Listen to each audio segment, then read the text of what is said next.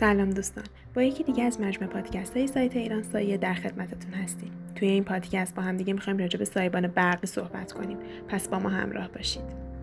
سایبان های برقی که از انواع سایبان های متحرک هستند از طریق موتور الکتریکی به کار رفته در اون و در واقع ساختار مکانیکی به یه سازه متحرک تبدیل میشن و می‌توان از طریق ریموت و کنترل اونو باز و بسته کرد. سایبان برقی به عنوان پوشش و سازه مستحکم دارای موتور الکتریکی تعبیه شده در زیر سقف خود می باشد که با متصل شدن این موتور به جریان برق قابلیت کارایی پیدا می‌کنه. سایبان های برقی انواع مختلفی دارند که می‌توان به انواع چتری، باکسی، فنری بازویی، شید، دو طرفه و سایبان برقی زنجیری اشاره کرد که هر کدوم کاربرد و ویژگی های مخصوص به خودشونو دارن.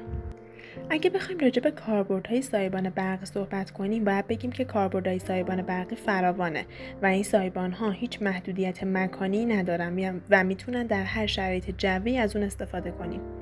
این سایبان ها توانایی ارزی تا بیش از 5 متر و تنظیم شیب تا 45 درجه رو دارن. وزن سبک و امکان مقاومت در برابر آتش و بادم همراه دارن. بدون نیاز به دخالت بازویی با استفاده از ریموت کنترل میشن و امکان طراحی و کاور کردن با لوگوهای مختلف هم دارن. سایبانهای برقی در خانه ها، استخرها، آلاجیق ها، مراکز تفریحی و گردشگری و تجاری، مغازه ها و ویترین ها، نمایشگاه ها، تالارها، پارکینگ ها و در شرایط مختلف آب و هوایی مورد استفاده قرار می گیرن. بعضی از این سایبان ها با دارا بودن سنسورهای ویژه توانایی این را دارند که در صورت بارش باران یا تابش بیش از حد نور خورشید به صورت خودکار باز و بسته بشن.